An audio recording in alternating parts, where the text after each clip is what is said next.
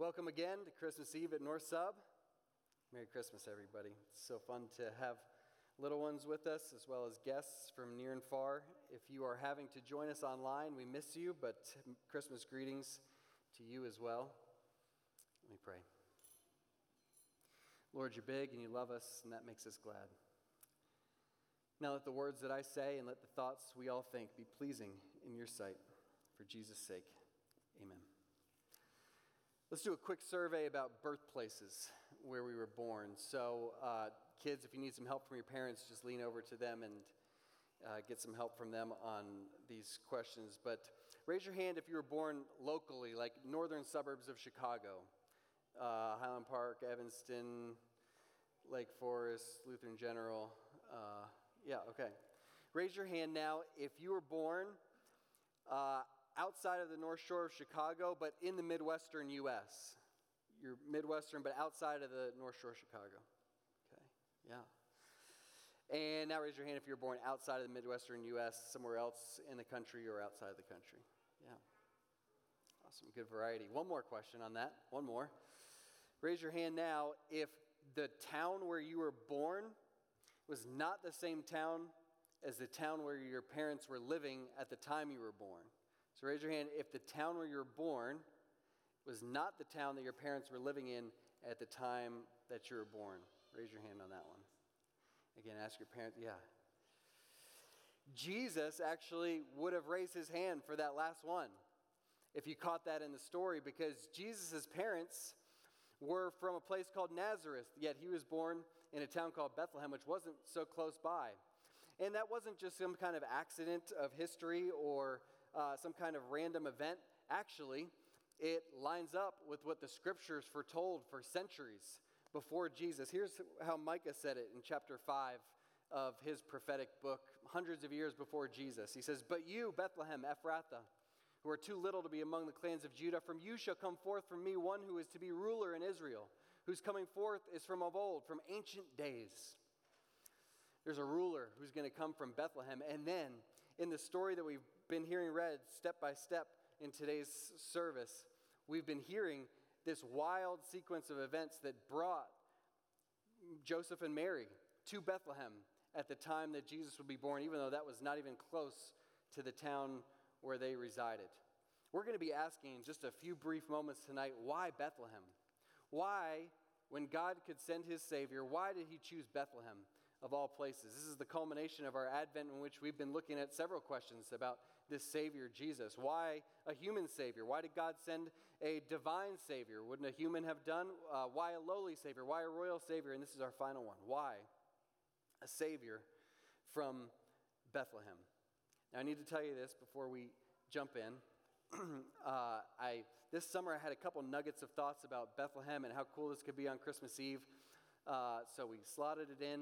And then these last few months, I was having a hard time putting it together until this article came out just this past week uh, by someone named Caitlin Miller, and she just said it exactly the way that I was hoping I'd be able to say it, but couldn't find the words. to. So I'm actually using her structure. I need to acknowledge that and uh, tweaking that for our purposes tonight. So we're in Bethlehem 2,000 years ago. I think in the Savior being born in Bethlehem, there's just three observations about the kind of Savior he was going to be. So we're just going to look at those really quickly. First, Bethlehem, as the birthplace of the Savior, makes sense if Jesus is the Lamb of God. Bethlehem makes sense if Jesus is the Lamb of God. What does Bethlehem have to do with the Lamb? Well, the first time Bethlehem is ever mentioned in the Bible, back in the Old Testament, the Hebrew Bible, it's because it's the place where Rachel dies. She's one of the matriarchs of the Jewish nation, one of the heroes of the faith. What does Rachel mean? It means female lamb. And it goes further than that in the text to tell us that the place where she's buried is called the Tower of the Flock. And over time, the Tower of the Flock became the place where these little lambs were prepared for sacrifice in nearby Jerusalem, right there in Bethlehem. That's the place where the lambs for sacrifice were prepared. Is that coincidental? Maybe. Until we see Micah chapter 4, verse 8, where he uses that same term for the place where Rachel was buried. And you, tower of the flock, that's where Rachel was buried, the place where the, the lambs were prepared. Hill of the daughter of Zion, to you shall it come.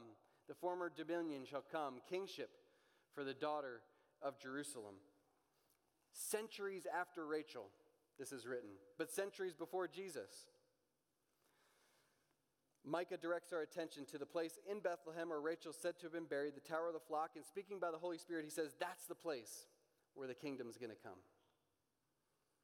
Our God's amazing. He planned it all in advance that he would send a Savior, that that Savior would be born in the town where sacrificial lambs were wrapped in cloths and prepared for sacrifice. Then that that Savior would grow up and become known as the Lamb of God who takes away the sins of the world, as his cousin called him. Because just as a firstborn male lamb could stand in the place of a sinful human and be slaughtered for that human's sin, so Mary's firstborn would stand in our place and suffer the punishment for our sin. All of that orchestrated by God from eternity past to show us from as many angles as possible that Jesus is the Lamb of God. So I wonder could this be the Christmas for someone here on which you stop striving to attain God's favor and rather accept Jesus' sacrifice on your behalf? Secondly, Bethlehem makes sense if Jesus is the shepherd king. If Jesus is the shepherd king. Even though the first biblical mention of Bethlehem is associated with Rachel, the majority and the most prominent of the biblical references to Bethlehem have to do with King David. King David, the shepherd king, the boy who famously slayed the giant Goliath, even though he was just a shepherd, then became a poet king. This Bethlehem is where that David was from. And this past Sunday, we saw prophecies in places like 2 Samuel 7, where it said that a king would one day come from David's line who would be like uh, any, unlike any other because his throne would be established forever. And then the good news of Christmas is that about a thousand years after David, David's uh, God made good on those promises and sent a new king, a descendant of David, as Matthew's genealogy showed us this past Sunday, but also a shepherd king like David. A shepherd, because Jesus says it himself in John 10 I am the good shepherd, and a king, because when the angel Gabriel announces to Mary that she'll have a son, here's what he says Behold, you will conceive in your womb and bear a son, and you shall call his name Jesus. He'll be great, and he'll be called the Son of the Most High. And the Lord God will give to him the throne of his father David. He'll be a king, and he'll reign over the house of Jacob forever. And of his kingdom there shall be no end. So we put all those pieces together, we see that God ordained that the Savior be born in the city made famous by the shepherd king to show us that his Savior would be the ultimate shepherd king. And again, I wonder could this be the Christmas on which you finally bow your knee to the tender kingship of the shepherding rule of King Jesus? Third and finally, Bethlehem makes sense if Jesus is the bread of life. If Jesus is the bread of life, what does Bethlehem have to do with bread? That's the thing. The word Bethlehem actually literally means house of bread. And we don't want to overreach or make up significance where there is none, but when Jesus starts teaching and saying things like, I am the bread of life, one starts to wonder if his birth in Bethlehem is one more example of God being so amazing that there's, there's even significance baked into the name of the town where he was born, pun intended. Remember how Jesus portrays himself? Jesus said to them, I am the bread of life. Whoever comes to me shall not hunger, and whoever believes in me shall never thirst. Friend, Jesus nourishes like no one else can nourish. Do you know that? Maybe this Christmas you're looking back on 2021 and you're realizing that you've been chasing some sort of deep inner nourishment that you can never seem to satisfy. You've tried this, you've tried that, nothing seems to scratch the itch. There's an emptiness that remains inside of you, a nagging sense that there just has to be something more. I want you to know this evening that God is the one who put that emptiness there, friends.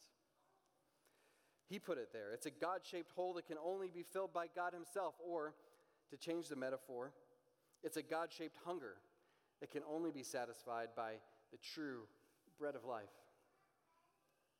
Could this Christmas be the one? On which you decide you're going to abandon all those other pursuits, other ways you're trying to get full, and try seeking nourishment in Him? Well, as you open up your Bible to read the Christmas story one more time with your family tonight, remember the gospel writers, they didn't just mention Bethlehem in the story for purposes of trivia. God's way bigger than that. He knew exactly what kind of Savior he was sending. And even in the place of the Savior's birth, he was embedding right there in it little messages all over the story to reinforce for us the beautiful picture that he was painting. By sending the Savior to the tower of the flock, he was hinting that the Savior would be our sacrificial lamb. By sending the Savior to the hometown of the shepherd king, he was hinting that the Savior would be the son of David, that great shepherd of the sheep, who would conquer the giants of sin, death, and the devil and sit on David's throne.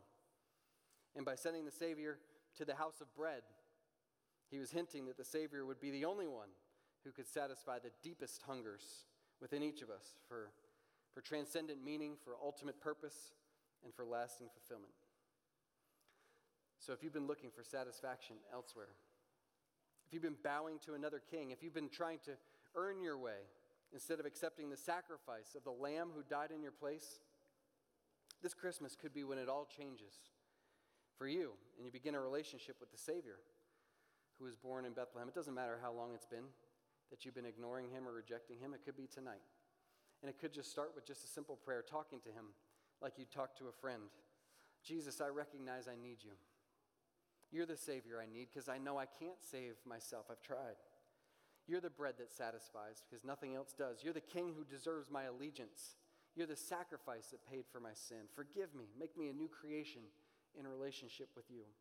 A simple prayer prayed like that in sincerity can make this Christmas the Christmas that the whole course of your eternity is forever changed. Let's pray.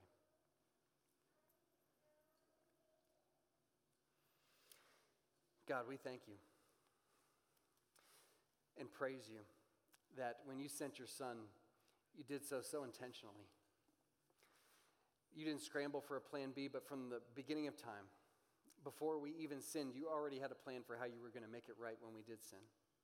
And so we thank you for sending him for sending him to Bethlehem and embedding in that story so many little messages about the sort of king that you would send.